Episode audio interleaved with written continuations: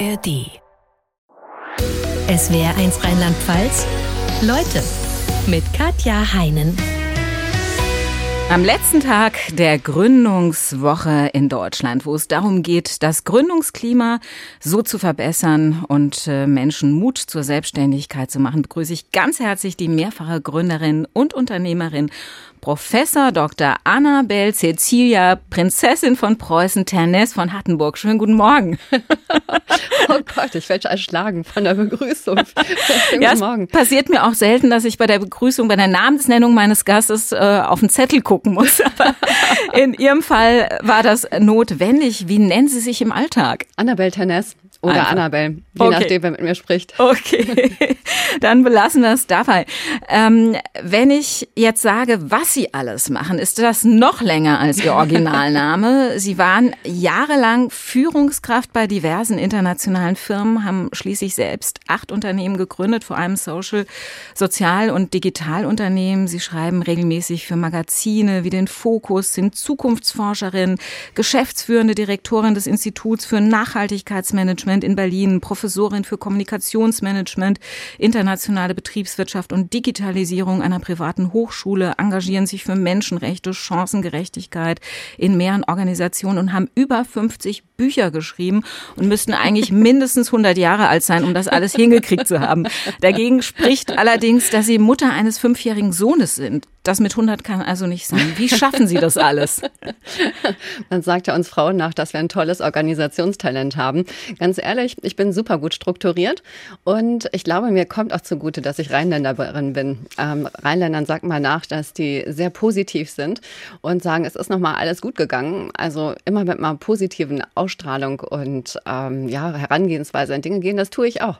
Und ich glaube, das hilft mir, dass ich einfach auch in den schlimmsten Zeiten total cool bleibe. Eigentlich so eher auf ruhig fahre und dadurch, ähm, ja, dadurch einfach ziemlich entspannt eigentlich auch meine Dinge bewältige. Aber ganz ehrlich, wenn Sie es jetzt so vorlesen, dann wird man selbst ganz komisch.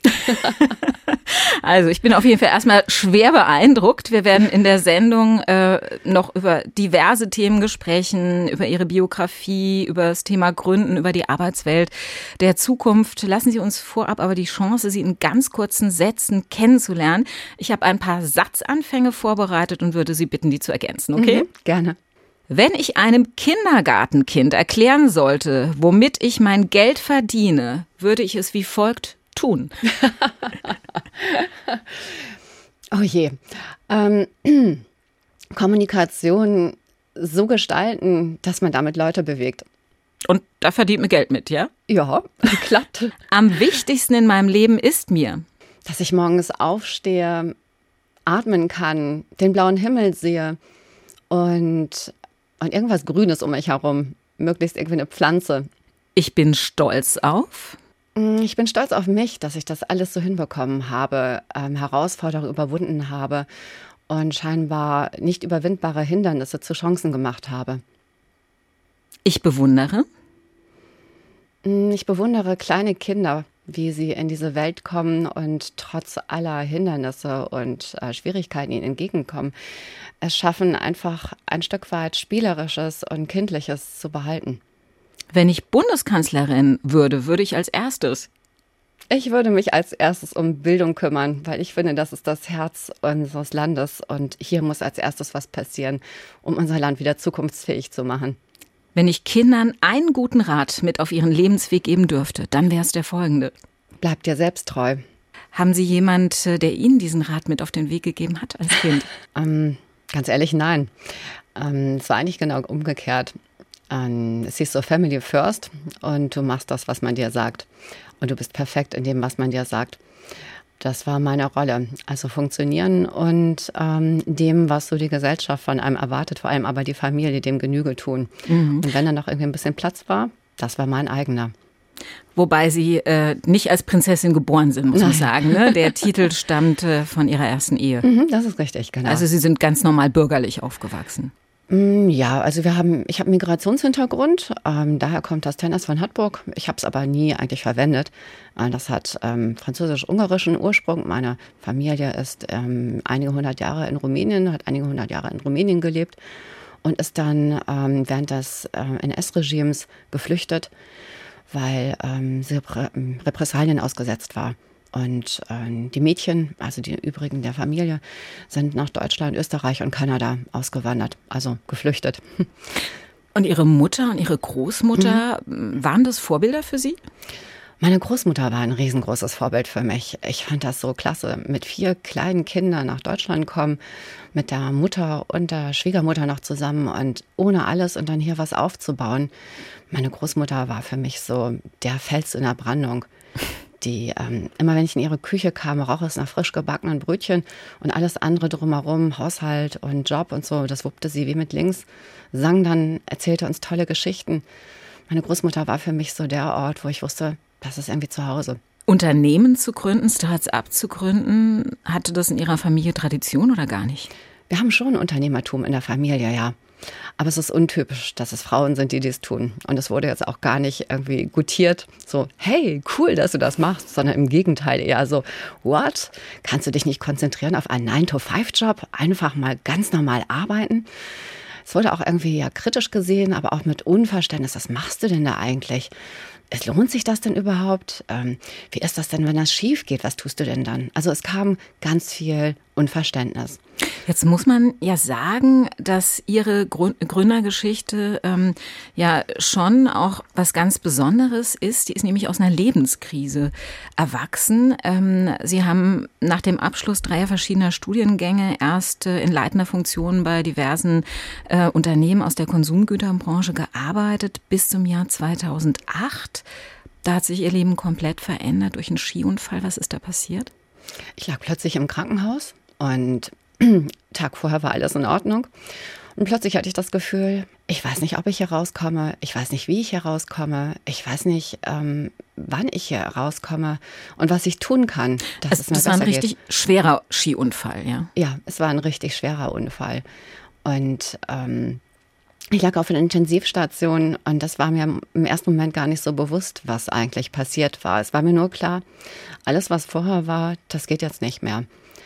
Und da muss man aber dazu sagen, dass ich so ein in mir drin so einen Drang habe, Dinge zu bewegen. Ich habe als Siebenjährige schon eine Umweltinitiative gegründet und mich früher auch für Kinderrechte eingesetzt, für Umweltschutz eingesetzt. Aber ähm, ja, am Anfang musste ich mit der Situation klarkommen, musste erstmal verstehen, warum bist du hier? Warum geht das hier so langsam? Warum kommt das hier nicht voran? Und Sie waren wie lange im Krankenhaus insgesamt? Äh, mit Unterbrechung zwei Jahre. Wow. Ich war kurz einmal draußen, hatte gedacht, hey, dein Körper, den kannst du selber irgendwie kontrollieren. Das war ich gewohnt vom Leistungssport, dass ich so, ja, dass mein Körper einfach funktioniert. Ich sage, mach und er macht. Ich auch über Grenzen gehen kann und er mitmacht. Und es ging nicht mehr. Ich kam kurz raus, nahm einen neuen Job an, brach zusammen, merkte, ich funktioniere irgendwie nicht mehr. Sie haben da noch im Rollstuhl gesessen, oder? Ja. Und es war dann für mich echt so eine ein Grounding, ähm, so würde ich es nennen, wo ich irgendwie gemerkt habe, wow, du musst jetzt wieder von vorn anfangen. Und du musst jetzt erstmal kapieren, wer du wirklich bist, was dir wichtig ist, wohin du gehen willst und was du überhaupt kannst. Und dabei ist dein Körper das Erste, auf das du Rücksicht nehmen darfst. Ähm, so richtig Rücksicht nehmen, zu gucken, was geht denn. Das war für mich relativ neu. Und ähm, meine Intuition wieder zu schärfen, das, was ich eigentlich wirklich bewusst verlernt hatte. Das war echt eine Aufgabe. Und ich bin mega stolz auf mich, dass ich das so gut hingekriegt habe. Ist ja auch nicht einfach, zwei Jahre im Krankenhaus durchzustehen. Ne? Nee, es war auch so, Freunde sagten dann, hey, lass uns gründen. Und ähm, da habe ich gesagt, wie soll ich das denn machen? Ich liege hier im Krankenhaus, ich bin an den Schläuchen. Wie soll das gehen? Dann haben die gesagt, weißt du, wir unterstützen dich, wir sind ein Team zusammen. Und das war für mich ein so, ja, Riesenruf, hey, du darfst nicht aufgeben. Und das waren richtig gute Freunde, ne? Die wussten, sie brauchen eine neue Perspektive. Ja, Ganz genau. Und die habe ich bekommen. Hm, was haben Sie zusammen gegründet? Ähm, ich habe mehrere, äh, viele Freunde auch in anderen Ländern. Und meine türkischen Freunde haben gesagt, hey, wir gründen was in der Türkei. Und ich habe dann gesagt, wie machen wir das denn? Naja, wir kriegen das schon hin. Ja, ich habe ein Diktiergerät gehabt. Ich habe dann ähm, die Dinge alle aufgesprochen, weil ich zu schwach war zu schreiben. Wir haben äh, die eCham gegründet, eine Firma, die äh, äh, mit der mittelständischen äh, Wirtschaftsvereinigung COSCEP in der Türkei eng verbandelt war. Und es ging darum, Unternehmen in der Türkei zu expandieren und umgekehrt auch deutschen Unternehmen zu ermöglichen, dass sie besser in, die, in der Türkei sich ansiedeln können. Und expandieren können. Das hat unglaublich Spaß gemacht. Zusätzlich hat man in Österreich äh, die Ecogelter gegründet, eine Firma, die ähm, da sich damit beschäftigte, Unternehmen, aber auch Privathaushalte möglichst energieautark zu machen. Das heißt mit zum Beispiel kleinen Windkraftanlagen oder Blockkraftwerken oder auch zum Beispiel Lichtschutzfolien, die dazu dienen, dass sie äh, stärker die, ähm, ja, die Sonneneinstrahlung draußen lassen, ursprünglich zum Schutz von Gemälden genutzt, aber auch großartig, um einfach ein toller, toller Energieserver zu sein. Jetzt sind Sie ja ähm, eine extreme Ausnahme, weil Sie nicht nur eins, sondern inzwischen schon acht Unternehmen gegründet haben, die auch im digitalen Bereich, also im Bereich der Zukunftstechnologien. Wenn wir auf die Zahlen schauen, es gibt in Deutschland heute nur noch halb so viele Gründungen wie vor zehn Jahren. Woran liegt das? Naja, wenn wir uns angucken, wie es so im Gesamtbild aussieht, dann sind wir natürlich in einer Zeit der Polykrisen. Das kann schon ein bisschen Angst machen. Und für die IHK in Berlin bin ich ähm, unter dem Namen IMMS. Ich mache mich selbstständig in Schulen unterwegs, wo wir als Gründerinnen ähm, erzählen, wie wir gegründet haben. Und wir fragen am, am Ende dann immer, wenn wir hoffentlich möglichst motivierend waren, hey, wie viele von euch dann würden sich vorstellen, dass ihr gründet? Und es ist ganz traurig, dass sich einfach nur ein, zwei, manchmal drei melden. Manchmal ist es dann die Zahnarztpraxis des Vaters oder der Mutter, wo sie sagen, naja, ich weiß nicht, es ist ja schon ein bisschen unsicher zu gründen, aber das würden wir vielleicht übernehmen. Also so in der Richtung. Oder, naja, ich probiere mal gerade was eigenes mit so Handyschalen und guck mal, ob das funktioniert. Aber das als Hauptaufgabe machen, gründen, hm. Ich weiß nicht, das ist so riskant. Das heißt, die Menschen suchen eigentlich nach Sicherheit. Das ist das erste Argument sicherlich.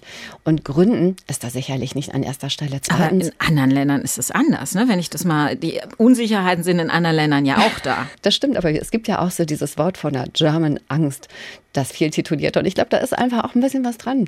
Wir Deutschen, sage ich mal, sind so, dass wir erstmal gucken, was ist denn alles da, was im Wege stehen könnte. Und wir gucken nicht als erstes auf die Chancen, sondern wir gucken häufig erstmal auf die Verhinderer oder auf das, was eben einfach Probleme bereiten kann, was schwierig ist. Oder wir reden ganz lange über irgendwie tolle Ideen, bis wir merken, dass das ja doch einfach mehr erfordert, als wir gedacht haben. Und ich glaube, in anderen Ländern sagen sich viele Leute einfach, hey, tolle Idee, ich leg mal los. Also das, was wir hier als Lean Management auch bezeichnen. Jetzt ist der Anteil technologieorientierter Gründerinnen und Gründer, also da, wo sich die Zukunft abspielt, wo Sie sich auch bewegen, äh, eben noch geringer. 2022 lag der in Deutschland bei drei Prozent. Deutschland liegt auf den hinteren Rängen weltweit. Also nur mal im Vergleich in England gab es viermal so viele, in Frankreich auch. Ähm, wie erklären Sie sich, wir sind ja eigentlich ein Volk der Erfinder, der Tüftler, der mhm. Ingenieure, dass wir gerade im Bereich dieser Zukunftstechnologien so schlecht dastehen? Dastehen? Ja, sind natürlich verschiedene Argumente. Also neben diesem Sicherheitsgedanken oder auch der großen, den großen globalen Ganzen, also Polykrisen und so weiter, kommt natürlich hinzu Fördermittel. Hier in Deutschland haben wir eine Unmenge auch an Fördermitteln, die da sind, aber komm mal durch durch den Fördermitteldschungel. Das ist gar nicht so einfach. Und dann ist natürlich auch die Unterstützung. Auf der anderen Seite Steuern, wenn ich gegründet habe. Das sind so viele Dinge, die eben auch bürokratische Prozesse erfordern, die gar nicht so einfach sind. Und dann gibt es Gründer und Gründerinnen, die aus der Uni heraus gründen oder aus einem Forschungszentrum heraus gründen. Da gibt es Know-how, da klappt dann sowas eben auch relativ gut, weil da Leute sind, die schon gemacht haben, die sich auskennen, die Kontakte haben. Also hm, da gibt es ja verschiedene Möglichkeiten. Da gibt es ähm, Exzellenz-Unis, die dort eben auch ähm, an erster Stelle stehen. Aber jemand, der sich das einfach so überlegt, sage ich mal so privat überlegt, hey, ich würde gerne was machen, ich habe da die und die Idee, das steht vor ganz vielen Stolperfallen und naja, auch vor ganz vielen Fragezeichen, kann sich alleingelassen fühlen, neben all dem, dass vielleicht eben die Familie, der Bekanntenkreis, das Umfeld einfach sagt, hör mal zu, hast du dir das wirklich gut überlegt? Bist du wirklich sicher, in diese Unsicherheit zu gehen, in wo, diesen Zeiten? Wo geht es denn deutlich einfacher zu gründen als bei uns? Na, die Frage ist, worauf lege ich den Fokus? Also wenn es darum geht, auf den Gründungsprozess an sich, dann gibt es einige Länder, in denen es einfacher ist. Estland wird zum Beispiel immer so als das Paradebeispiel genommen, weil man da einfach digitale Prozesse extrem schnell hinbekommt. Gut, das ist natürlich nur die eine Seite. Dann muss auch erst all das andere gemacht werden. Aber es gibt natürlich eben auch Länder, die einfach unglaublich bezuschussen, wenn jemand kommt und sagt, hey, ich habe eine tolle Idee. Und ähm, es ist natürlich eben auch so dieses, dieser Punkt, äh, diese Unterstützung, also die seelische, moralische Unterstützung. Also wenn ich zum Beispiel USA nehme mit der Tellerwäscher zum Millionär-Philosophie dahinter, das ist definitiv jetzt nicht deutsch. Ähm, dass man sagt, hey, finde ich cool, dass du es probiert hast. Oder auch Stichwort Fehlerkultur, wenn mal was schiefgegangen ist. Diese Fehlerkultur haben wir beim Gründertum hier in Deutschland nicht sondern da gilt eben nur der, der es eben geschafft hat. Das macht oder das kann einigen auch schon Angst machen, dass sie sagen, was, wenn ich es nicht schaffe? Passe ich dann überhaupt noch in den normalen Arbeitsmarkt? Will man mich dann dort? Und wenn ich das Startup nicht gut gemacht habe, was dann? Traue ich mir zu, es nochmal zu probieren? Habe ich überhaupt die Ressourcen? Wer glaubt an mich? Nur jedes fünfte Unternehmen wird in Deutschland von einer Frau gegründet. Wie erklären Sie sich das? Ich glaube, es hat einfach damit zu tun, dass ähm, Frauen noch mehr mit damit konfrontiert sind, äh, was eben also an Gründung auch für die Lebensgestaltung bedeutet. Also Frage ganz einfach, Kind, was mache ich damit? Wie kriege ich das hin? Ähm, einmal selbst, aber auch, ähm, wenn sie konfrontiert wird von außen. Wie kriegen Sie das denn hin? Wie machen Sie das denn mit der Gründung, wenn da noch ein Kind dabei ist? Da sind wir einfach in Deutschland auch immer noch ziemlich traditionell, dass, die, dass diese Väterbewegung einfach noch nicht groß genug ist, dass sie eben diese alten, ähm, traditionellen Ideen von, ähm, ja, wie ist denn so die Familie denn aufgestellt, wer kümmert sich um was, das, das eben noch in den Köpfen herumgeistert. Und natürlich eben auch viel Realität eben einfach auch noch hat. Ich habe mal gehört, dass es für Frauen nach wie vor schwieriger ist, Kredite zu bekommen, wenn sie sich selbstständig machen wollen. Ähm, eigentlich ist unglaublich, finde ich, ist es tatsächlich so? Ich habe sowas auch häufiger gehört. Mir selbst ist es jetzt nicht passiert. Allerdings ähm, habe ich es häufiger gehört und ich kann es mir auch vorstellen. Also gerade unter der Prämisse, die ich gerade eben erzählt habe, so wie verlässlich, wie belastbar ist da jemand, dass das sicherlich noch passieren kann. Ja, das ist natürlich nicht in Ordnung. Es ist auch ähm, wirklich verhindernd weil gerade eben zu all dem, was man eben so, was einem durch den Kopf geht, wenn man sich trauen möchte zu gründen, das dann noch dazu kommt. Noch schwerer als Frauen haben es angeblich Jungunternehmer mit ausländischen Wurzeln. Laut Umfragen fühlen sich 42 Prozent der jungen Migranten, die hier in Deutschland gründen wollen, im Kontakt mit Behörden, mit Ämtern im Nachteil.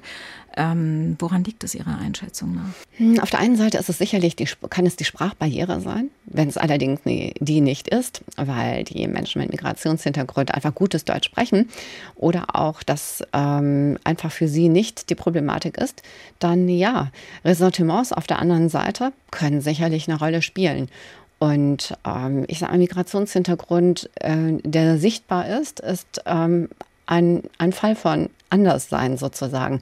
Diversität, das, was Unternehmen so gut tut und was auch jedem, ja, jedem, jeder Organisation gut tut, das ist eben etwas, wo, ähm, naja, wo man dann überlegt oder wo die andere Seite dann sicherlich auch überlegt, so, hm, okay, da muss ich erstmal nachgucken. Da muss ich erst noch mal tiefer rein. Das ist nicht okay. Das ist natürlich überhaupt nicht okay. Und ich freue mich, dass es zum Beispiel in Frankfurt mit dem Tech-Quartier Möglichkeiten gibt, äh, wo das umgekrempelt ist, wo man eher sagt, hey, du hast ganz besondere Qualifikationen dadurch, weil du zum Beispiel deinen Heimatmarkt total gut kennst. Das heißt, eine Expansion in den Heimatmarkt oder auch die Ressourcen aus diesem Land sehr viel einfacher nutzen kannst. Ich äh, habe bei der Vorbereitung auf diese Sendung gelernt, dass bei sechs von zehn deutschen Start-ups mit Milliardenbewertung, also den richtig, richtig äh, guten äh, Ideen, die da verwirklicht wurden, ähm, jemand mit Migrationshintergrund im Gründungsteam saß. Also äh, kann man da schon die Schlussfolgerung ziehen, dass gerade diese diversen, diese vielfältigen Teams besonders kreativ sind?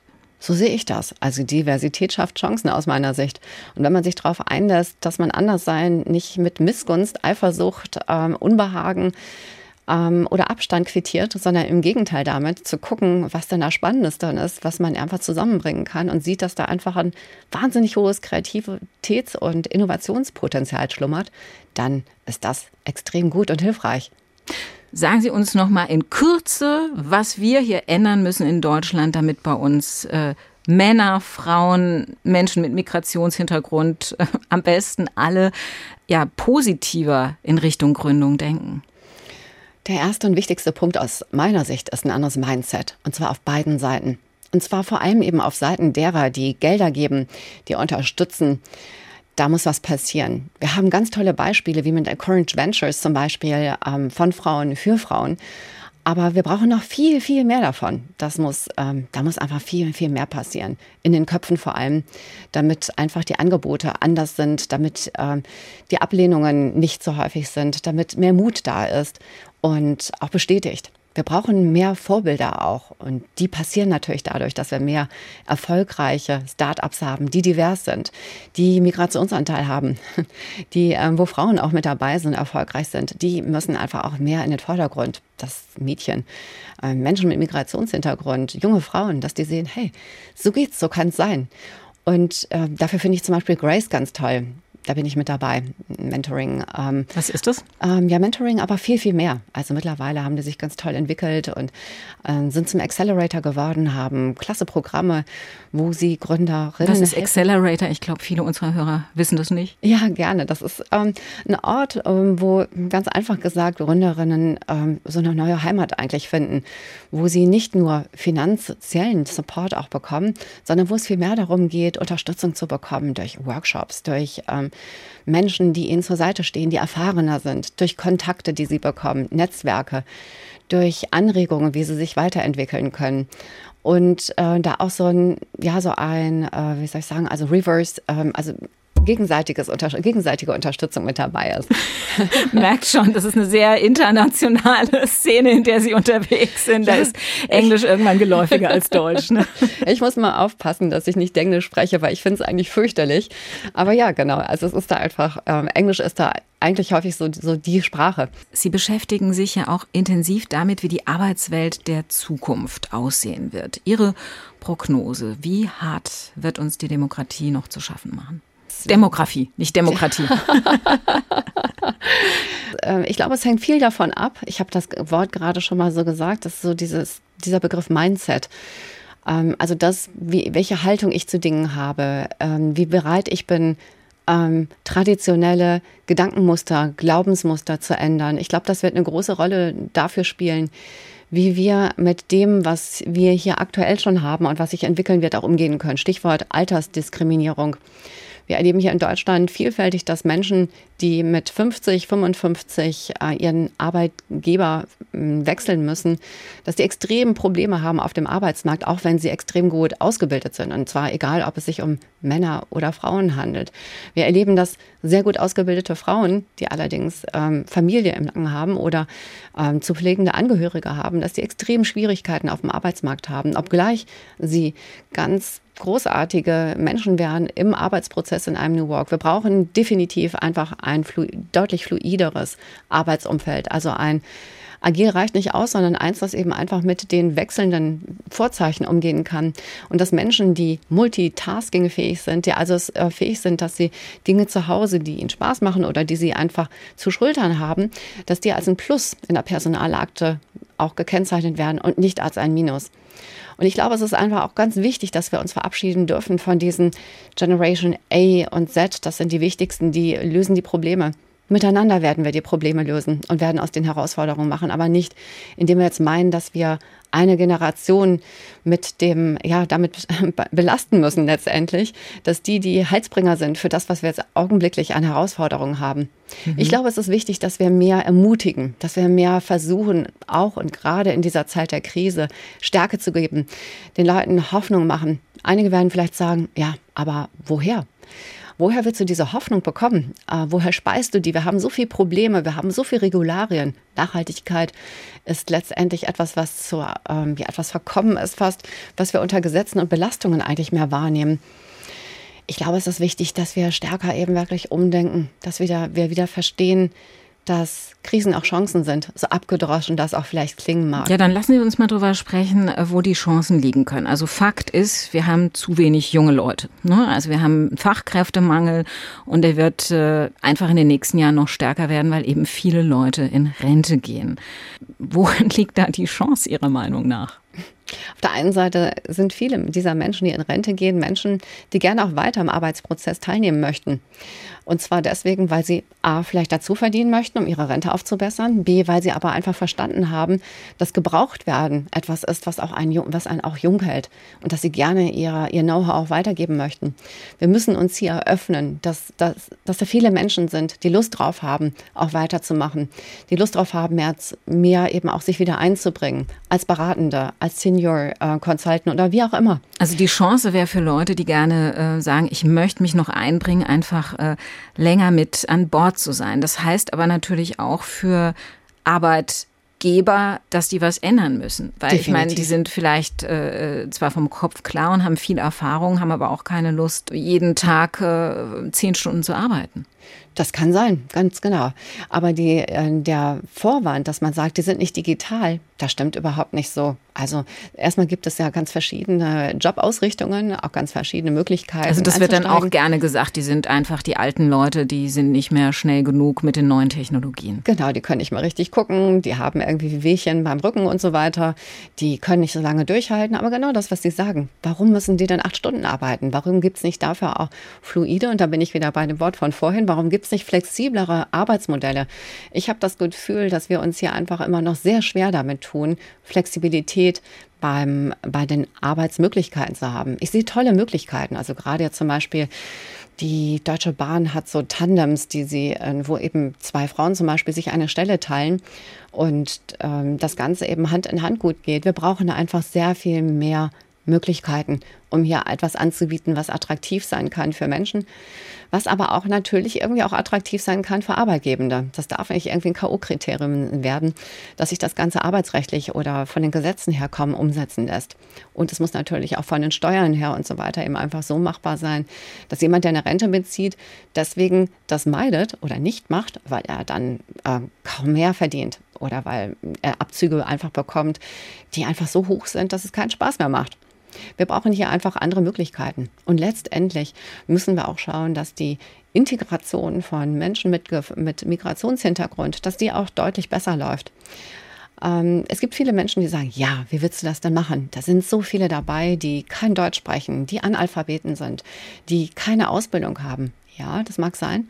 Aber es mag auch sein, dass es viele gibt, die arbeiten möchten, die gerne integriert werden wollen und für die es wenig Programme gibt. Es muss hier einfach bessere Anlaufstellen geben. Denn es gibt viele Unternehmen, die gerne diese Menschen auch haben möchten, gerne weiterbilden möchten, die froh wären, wenn sie wüssten, wie sie da auch bestimmte Hemmnisse überwinden können, um einfach schnell diese Menschen integrieren zu können, zu wissen, wo sie die finden, zu wissen, wie sie die onboarden können. All diese Dinge, das Ganze einfacher hinbekommen. Das heißt, es braucht auch Zentren, wo sie eben schnell eine Antwort bekommen, wo sie schnell wissen, zu welcher Ausländerbehörde muss der denn hin? Wo muss der denn seine Unterschrift abholen? Das ist häufig so ein Wirrwarr und muss einfach deutlich transparenter und klarer mit weniger Bürokratie auch passieren dürfen. Was ist denn mit künstlicher Intelligenz? Also vielleicht haben wir, haben wir so viele Roboter und KI im Einsatz, äh, die die Jobs erledigen, dass es ja überhaupt keine Jobs mehr gibt, dass die KI ganz viel übernimmt. Wie viele Befürchtungen haben Sie diesbezüglich? Also ich glaube, das ist eine Befürchtung, die ganz viele haben. Und äh, die Rede davon, dass KI definitiv entlastet und äh, uns andere spannende Aufgaben dafür eröffnet, neue Jobs schafft, das kann man nicht ganz so einfach stehen lassen. Und natürlich ist es auch etwas, was man mit den Menschen denken muss und nicht ohne sie. Denn es gibt nun mal eben auch viele Menschen, die äh, gerade eben repetitive Aufgaben eher dafür eher passender sind als jetzt Aufgaben, die hohe strategisches Wissen und so weiter erfordern. Man kann jetzt nicht sagen, hey, du hast jetzt vorher irgendwie diese Aufgabe im repetitiven, repetitiven Bereich gemacht, gibt's nicht mehr? Kein Problem. Wir haben für dich eine hochstrategische Aufgabe geschaffen, kannst du übernehmen. Da ist die Passung definitiv nicht so da. Und man kann jetzt auch nicht einfach sagen, weißt du was, wir schicken dich in eine Weiterbildung, in einer Woche hast du das drauf. Denn auf, auf der einen Seite hat vielleicht dieser Mensch gar keine Möglichkeiten, das sich so einzuprägen oder das sich anzulernen. Vielleicht möchte er es oder sie auch gar nicht. Das heißt, wir haben hier mit einem Unverhältnis zu tun. Ja, KI vernichtet auch Arbeitsplätze. Das ist definitiv klar. Und KI führt auch dazu, dass wir flexibler im Kopf bleiben müssen, flexibler auch, was neue Arbeitsplätze angeht. Ich glaube jetzt nicht, dass es so sein wird, dass wir irgendwann mal alle arbeitslos werden. Aber ja, es ist eine Aufgabe, die Politik vor allem sich stellen muss um zu verstehen und auch neue Möglichkeiten zu schaffen. Was passiert denn mit den Menschen, die eben aus diesem System fallen, das immer stärker digitalisiert wird? Was ist mit den Menschen, die Burnout erleiden, weil diese Zeit einfach immer höher, schneller, weiter, eine Steigerung dieser Effizienz einfach momentan eben noch erfordert, statt ein komplettes Umdenken anzugehen?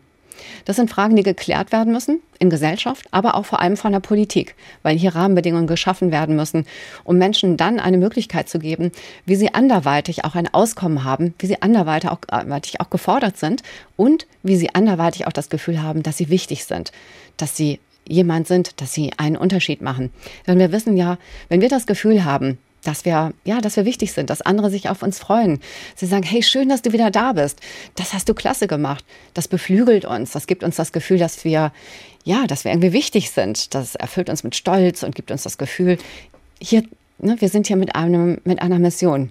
Aber was ist denn zum Beispiel mit den Menschen, von denen Sie gerade gesprochen haben, von Menschen mit Migrationshintergrund, die hier ankommen, ohne großartige Bildung, im Zweifel auch noch Analphabeten? Wenn es diese ganz einfachen Jobs, ähm, die es heute vielleicht noch für die gibt, gibt es ja vielleicht dann gar nicht mehr. Wie soll man die denn dann integrieren? Es gibt ein Unternehmen und es gibt mehrere davon, die Lösungen gefunden haben, wie sie Menschen integrieren können, die zum Beispiel Handicaps haben. Also Handicaps nicht nur physischer Natur, sondern auch psychischer Natur. AFB ist hier ein Beispiel. Dieser Arbeitgeber ähm, hat eben dadurch, dass er äh, alte Geräte, alte Hardware nimmt und äh, diese repariert, ähm, viele Aufgaben, die eben auch repetitiv sind, wo zum Beispiel eben Daten überspielt werden müssen das passt gerade eben für einige Menschen sehr gut, die eben dieses Repetitive brauchen, um einfach Struktur in ihren Alltag zu bekommen. Ja, aber das könnte ja auch KI problemlos wahrscheinlich erledigen, oder in Zukunft? Hm, theoretisch wahrscheinlich schon, ähm, ja. Und ich sag mal, wir sind ja sowieso in einem, in einer, einem tiefen Entscheidungsdilemma eigentlich, wo wir sagen müssen, auf der einen Seite müssen wir immer mehr Nachhaltigkeit haben, leben. Auf der anderen Seite ist jegliches, was KI eben auch bedarf, was VR, AR, Metaverse, ähm, Token und so weiter, ähm, Quantentechnologie erfordert, erfordert Energie. Und da kommen wir eben zu einem anderen Problem, das aber irgendwie mit reinwirkt. Und wir uns sagen müssen, okay, also zurück irgendwie in, in die Zeit von ähm, Pferden und ohne Autos und so weiter. Das klappt so nicht. Das ist nicht, äh, so kann es nicht gehen. Aber die Dystopie, die wir haben, wenn wir einfach immer weiter Strom verbrauchen, uns nicht drum kümmern, um planetare Belastungsgrenzen und diese Themen, das ist eben auch nicht gut. Und das wirkt halt natürlich auch in das Ganze mit rein.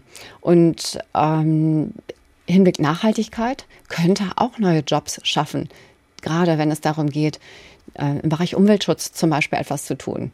Die grüne Revolution wurde ja auch schon vom Kanzler ausgerufen. Bisher ist aber noch nicht so viel passiert. Ja, es sind natürlich große Anstrengungen dazu erforderlich. Und äh, diese Anstrengungen, die dürfen nicht anfangen und aufhören bei Regularien und Gesetzen. Denn Nachhaltigkeit, sozial, ökonomisch und ökologisch betrachtet, ist so viel mehr und kann nur gelingen, wenn wir A, Nachhaltigkeit wollen, also wenn wir sagen, ja, das ist nicht nur was, was wir müssen, was von uns einen Mitarbeitenden mehr verlangt im Unternehmen, also mehr kostet, was wir gar nicht verstehen, wo wir uns erst drum kümmern müssen, was das eigentlich heißt, sondern Nachhaltigkeit ist eine Chance, macht uns mittelfristig auch erfolgreich, also erfolgreich im finanziellen Sinn. Diese Sichtweise muss nicht nur deutlich stärker eben auch umgesetzt werden, diese Sichtweise muss auch Futter haben wenn es so ist, dass die Regularien doch eben an, an erster Stelle stehen und drumherum einfach das Umfeld sich nicht ändert, Politik auch hier keine anderen Unterstützungsmöglichkeiten aufweist als mehr Bürokratisierung noch und mehr Belastung, dann ist das natürlich gerade für den Mittelstand auch keine Nachricht, die jetzt unbedingt Richtung New Work und so weiter viel Spaß macht. Also Nachhaltigkeit ist sowas wie ihr Steckenpferd. Sie haben mehrere Bücher darüber geschrieben. Aktuell eins, in dem es darum geht, wie führe ich als Führungskraft nachhaltig. Wieso ist Nachhaltigkeit Sie sagen so schön Enkeltauglichkeit, das finde ich eigentlich den viel schöneren Begriff, weil man da eine konkrete Vorstellung dafür hat. Also sprich, unsere Welt enkeltauglich zu machen auf allen Ebenen, so wichtig für Unternehmen heute. Ich glaube, dass einfach Unternehmen eine Perspektive wieder haben müssen. Und diese Perspektive, die muss weitergehen, als bestimmte Auflagen zu erfüllen, die Bürokratie, die ähm, ja einfach Gesetze von ihnen verlangen. Es ist wichtig, dass Unternehmen einfach nicht nur kurzfristig planen, wie es eine G&V, also eine Gewinn- und Verlustrechnung eben für ein Jahr vorsieht oder der Vorstand so plant, wie lange seine Amtszeit geht, sondern es ist einfach wichtig, dass Unternehmen mittel- und langfristig planen. Wir sehen das an vielen Familienunternehmen, die äh, nicht nur eben für eine Generation planen, sondern so planen, dass es auch für die ja, nächste oder sogar übernächste Generation schon vorgedacht ist. Das halte ich gerade in diesen Zeiten für extrem wichtig und aber auch für sehr herausfordernd. Wollte ich gerade sagen, weil zum Beispiel Aktionäre sind ja eher am kurzfristigen Gewinn im Zweifel interessiert. Ganz genau. Das heißt, wir kommen dort immer in ein Missverhältnis. Und ich glaube, dass es mega wichtig ist, wenn wir das Ganze vom Kopf her angehen, da wo es zählt. Und das sind eben einfach KPIs, also die Messkriterien. Das sind zum Beispiel die Kriterien, die auch Ratingagenturen vorgeben, die eben dafür entscheidend sind, was überhaupt eben eingewertet wird und wichtig ist. Das sind momentan, oder dazu zählt momentan Nachhaltigkeit so per se eben noch nicht. Und es ist wichtig aus meiner Sicht auch Aspekte mit reinzunehmen, die unter soziale Nachhaltigkeit fallen. Also all das, was eigentlich jetzt nicht gleich irgendwie so, ja, Geld bringt, aber letztendlich dann doch irgendwie Geld bringt, wenn man einfach mit einer langfristigen Sicht reingeht. Ich gebe ein Beispiel. Also wenn ich als soziale Nachhaltigkeit, und das war bis vor ein, Jahr, ein paar Jahren ja so, dass man sagt, ah, so Achtsamkeit, Diversity, Culture, das sind so Schlagworte, die eigentlich so eher im Bereich Greenwashing, also Fake, also so tun, als ob eben zählen, wo ein Unternehmen zeigen möchte, wie toll es ist und dafür Geld in die Hand nimmt. Also sprich Marketing eigentlich eher. Und man sieht aber, wenn ein Unternehmen das ernst nimmt, also wirklich was für die Mitarbeitenden tut, indem es Mitarbeitende von Anfang an mit einbezieht, von Anfang an teilhaben lässt an Entscheidungen zum Gesundheitsmanagement, zu ihrem Arbeitsplatz, zu Möglichkeiten der flexiblen Arbeitsplatzgestaltung, aber auch Themen wie Vereinbarkeit von Beruf, Familie einfach ernster nimmt als oder anstelle sie einfach als ein Buzzword zu benutzen, dann sehen wir, dass dieses Unternehmen definitiv deutlich attraktiver ist für viele Arbeitssuchende, attraktive Arbeitssuchende, Kandidaten, aber auch für Mitarbeitende selber, die sagen, hey, für so ein Unternehmen arbeite ich, wie toll. Und gleichzeitig auch für Kundinnen interessant ist. Oder interessanter ist, die sagen, da kaufe ich eher die Produkte, wenn ich das kann. Da nehme ich eher nochmal vielleicht einen Euro mehr in die Hand, weil ich weiß, hier geht das Ganze in die richtige Richtung. Und für das Unternehmen ist es, glaube ich, tatsächlich äh, auch sehr wichtig, äh, gerade in Hinblick auf die Demografie, dass es eben immer weniger junge Leute gibt, äh, die nachkommen und mit denen natürlich dann auch was bieten muss. Wie oft ist es inzwischen schon so, dass junge Leute sagen, hm, ich möchte für das Unternehmen XY nicht arbeiten, weil zum Beispiel das Produkt, das die herstellen, überhaupt nicht nachhaltig ist. Ich verdiene lieber ein bisschen weniger und gucke nach einem Unternehmen, das was Nachhaltigeres macht? Definitiv zunehmend. Und zwar zählt dazu auf der einen Seite die Reputation, also der Ruf des Unternehmens. Machen die Dinge, die einfach mit Kinderarbeit äh, einhergehen? Gab es da Skandale in der letzten Zeit, die auf Nachhaltigkeit eben, ne, die mit Nachhaltigkeit zu tun haben? Sind sie verantwortlich für Umweltkrisen, die passiert sind? Und da gibt es viele, die sagen, für das Unternehmen möchte ich nicht mehr arbeiten. Die können mir so viel bieten, wie sie wollen. Denn es gibt natürlich auch viele Menschen, die mittlerweile sagen, hm, Firmenfahrzeug? Weiß ich nicht, wo soll ich das parken? Und 40-Stunden-Woche? Nee, da, da, bin ich nah am Burnout. Lieber arbeite ich die 30 Stunden und gucke, dass ich mich darum kümmere, dass ich einfach ein Zuhause habe, wo ich mich wohlfühle, wo diese ganzen Krisen da draußen überhaupt keinen Platz haben wo ich mir einen Ort schaffe, wo ich mich wohlfühle und regenerieren kann. Aber es ist natürlich eine echte Herausforderung auch für ähm, Arbeitgeber, finde ich. Ne? Also ich würde mal sagen, vor 20 Jahren war es leichter, Arbeitgeber zu sein als heute. Absolut. Also gerade jetzt nicht nur zu gründen, sondern jetzt eben auch ein Unternehmen aufzubauen, verlangt einfach unglaublich viel Verantwortung und verlangt auch ein anderes Rollengefüge. Wenn ich mir vorstelle, so ich habe äh, mit einigen, äh, ich sag mal, älteren Führungskräften auch immer noch zu tun, die so alter Schule sind, die dann sagen, ja, ich würde jetzt gerne mal die Leute immer hier vor mir haben, dass ich die kontrollieren kann und dass ich sagen kann, hey Mann, reiß dich zusammen oder wir gucken mal nach einem tollen Firmenwagen für dich, um das Ganze irgendwie so hinzukriegen, dass es dir wieder Spaß macht. Oder welche Position möchtest du denn? Lass uns mal gucken, was wir da machen können diese Hauruck- und Hemsärmlichkeit und auch dieses auf Oberflächlichkeit eher orientierte, das hat definitiv abgenommen. Und das, was Mitarbeitenden Involvement, also die Einbindung von Mitarbeitenden erfordert, das erfordert natürlich auch ganz schön viel Geduld, Einlassen, Zeit.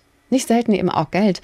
Und eine Führungskraft ist in ganz vielen anderen Rollen gefragt. Als Coach, als Beraterin, als Zuhörende, als Wegbegleiter. Hm, auch als jemand, der eine Fehlerkultur nicht nur gut findet, wenn es keinen Fehler gibt, sondern auch dafür dann da ist, wenn die Fehler gemacht werden, hinter dem Mitarbeiter, der Mitarbeiterin zu stehen. Lassen Sie uns nochmal am Ende über Get Your Wings sprechen. Ihr Baby, das Ihnen besonders am Herzen liegt, das ist eine Art digitale Lernplattform, die Sie 2016 gegründet haben. Sie sind äh, da nach wie vor die Geschäftsführerin. Das Ziel dieser Lernplattform ist es, Kindern und Jugendlichen nachhaltige Zukunftskompetenzen zu vermitteln. Was mhm. sind es denn für Zukunftskompetenzen, die Kinder und Jugendliche heute brauchen, um für morgen fit zu sein? Das ist eine ganze Menge, die Kinder brauchen. Fangen wir an, unter dem Begriff Future Skills mal zu gucken, was es denn da so gibt. Da gibt es auf der einen Seite so Dinge wie Achtsamkeit oder auch Respekt im Umgang mit mir selber, auch, aber auch im Umgang mit anderen, auch im Umgang mit Anderssein ähm, dass sich trauen zu Individualität, sich trauen, auch andere Meinungen zuzulassen, zu diskutieren, zählt genauso dazu wie auf der anderen Seite der Umgang auch mit Digitalem. Es gibt ja so viele Verfechter, gerade auch in der Schule, die irgendwie sagen, Schule muss Schonraum bleiben. Das Digitale muss draußen bleiben. Ich glaube, es ist einfach extrem wichtig, dass wir relativ früh den Umgang damit lernen, wissen, was Digitalisierung oder Digitales kann. Auf der anderen Seite aber auch wissen, wo wir aufpassen müssen, wo wir extrem aufpassen müssen, weil wir um die Gefahren wissen, weil wir wissen, was passieren kann, wenn Dinge in die falsche Richtung laufen. Und ich glaube, das ist super wichtig. Wir dürfen Digitalisierung und Digitales nicht als Spiel betrachten. Wir müssen uns bewusst sein, dass eine hohe Verantwortung da auf uns zukommt. Und das gilt für Kinder genauso wie für Erwachsene. Wenn ich mir anschaue, wie viele Kinder oder junge Menschen betroffen sind von virtuellem Bullying, also von virtuellem Mobbing, ähm, davon, dass achtlos, gedankenlos irgendwelche Dinge gesagt werden. Wenn ich mir überlege, wie viele Kinder oder junge Menschen auch betroffen sind davon, dass sie das, was in Computerwelten passiert, in Online-Spielen passiert, verwechseln mit der Wirklichkeit hier. Dass es für viele auch eine Flucht mittlerweile ist, aber für viele auch etwas ist, wo sie einfach, ja, wo sie ganz andere, ganz andere Personen sind. Dann sehen wir hier auch Gefahren dabei. Und es ist wichtig, dass Kinder sich dessen bewusst werden und wissen, wie sie damit umgehen können. Wir nennen das digitale Souveränität. Wie vermitteln Sie diese digitale Souveränität den Kindern und Jugendlichen? Definitiv nicht dadurch, dass wir sagen, no go, stopp, hier nicht damit beschäftigen, sondern indem wir Dinge besprechen. Es geht ganz, ganz, ganz viel um Kommunikation. Es geht aber auch ganz, ganz viel und ähm, ich sag mal so, in, in Gänze kann ich es eher nicht erklären jetzt von der Zeit her. Es geht mir ganz, ganz viel auch darum, die fünf Sinne zu schulen. Also dieses Bauchgefühl zu schulen, dieses ähm, ja zu schulen, was ich empfinde, was ich wahrnehme. Mm, aber und das geht auch nur, indem ich digital mit Nachhaltigkeit zusammenbringe. Also indem ich fördere, dass Kinder, junge Menschen genauso in die Natur gehen und dort Erfahrungen machen, spüren, genauso wie eben auch das Digitale wahrnehmen. Wir haben zum Beispiel Computerspiele entwickelt. Eins davon heißt Code and Save the Planet, also programmiere und ähm, und rette deine, rette deine Umwelt. Es ist, klingt natürlich eben noch unglaublich viel. Das kann natürlich ein Computerspiel nicht. Aber was dieses Computerspiel fördert, ist ein Miteinander. Alleine spielen macht bei diesem Spiel überhaupt keinen Spaß. Es macht nur Spaß, wenn man es im Team spielt, Nummer eins. Das heißt, dieses also kollaborativ, also zusammen können wir viel, viel mehr. Und es kommt auf die Gesamtleistung an. Dann aber auch das Ganze im Blick haben, also dieses gesamtsystemische Denken diese Schublade, die ist nicht so wichtig. Diese kleine Box, diese Ideologisierung, diese, ähm, ja, diese Gleichmacherei, darum geht es nicht. Es geht darum, eben zu gucken, dass ich für jeden Bedarf etwas Eigenes überlege. Und dann ähm, natürlich eben auch dieses Verständnis zu bekommen. Nachhaltig leben kann ganz einfach sein. Jeder kann auch etwas bewirken und bewegen. Es geht nicht darum, an erster Stelle zu verzichten. Es geht darum zu begreifen, was ich tun kann, damit ich eine lebenswerte Welt auch noch morgen habe und in Zukunft. Und diese Lernspiele und das Arbeitsmaterial, das es dazu gibt, das können sich Schulen auch kostenlos runterladen. Ja, das von bieten dieser Lernplattform, falls jetzt gerade Lehrer zuhören zum Beispiel. Ganz genau. Wir haben Lehrerhandreichungen, also Lehrkräftehandreichungen. Wir haben auch Bastelbücher, die wir anbieten. Und wir haben eben auch diese Online-Lernspiele zu drei verschiedenen Themen. Ernährung, sicher sozial stark sich bewegen in der Welt und dann mit dem Schwerpunkt Umweltschutz und eben Nachhaltigkeit und kollaborativ miteinander Dinge gestalten und die Welt besser machen. Herzlichen Dank für das spannende Gespräch. Ähm, ich dachte, was auf jeden Fall auch nachhaltig ist und auch nachhaltig gut tut, ist zwischendurch mal analoge Spiele zu spielen oder Unbedingt. sich Unbedingt. als Familie zu Hause hinzusetzen. Ähm, bei uns gibt es nämlich immer ein kleines Dankeschön dafür, äh, dass Sie Zeit für Leute hatten und ich dachte, weil Sie einen kleinen Sohn haben, da kriegen Sie von mir ein Spiel geschenkt. Und äh, zwar ein Spiel von dem ich dachte, da werden sie viel Spaß miteinander haben und äh, es vermittelt Zukunftskompetenzen. es geht nämlich in dem Spiel darum, um die Ecke zu denken und nicht immer den einfachsten Weg zu wählen. Das heißt Geistesblitz. Oh wow. Vielen. Und äh, ja, ich wünsche Ihnen ganz viel Freude damit und äh, alles Gute. Dankeschön. Vielen Dank für die gute Zeit hier. SWR1 Rheinland-Pfalz. Leute, jede Woche neu. Auf swr1.de, in der SWR1 App und überall, wo es Podcasts gibt.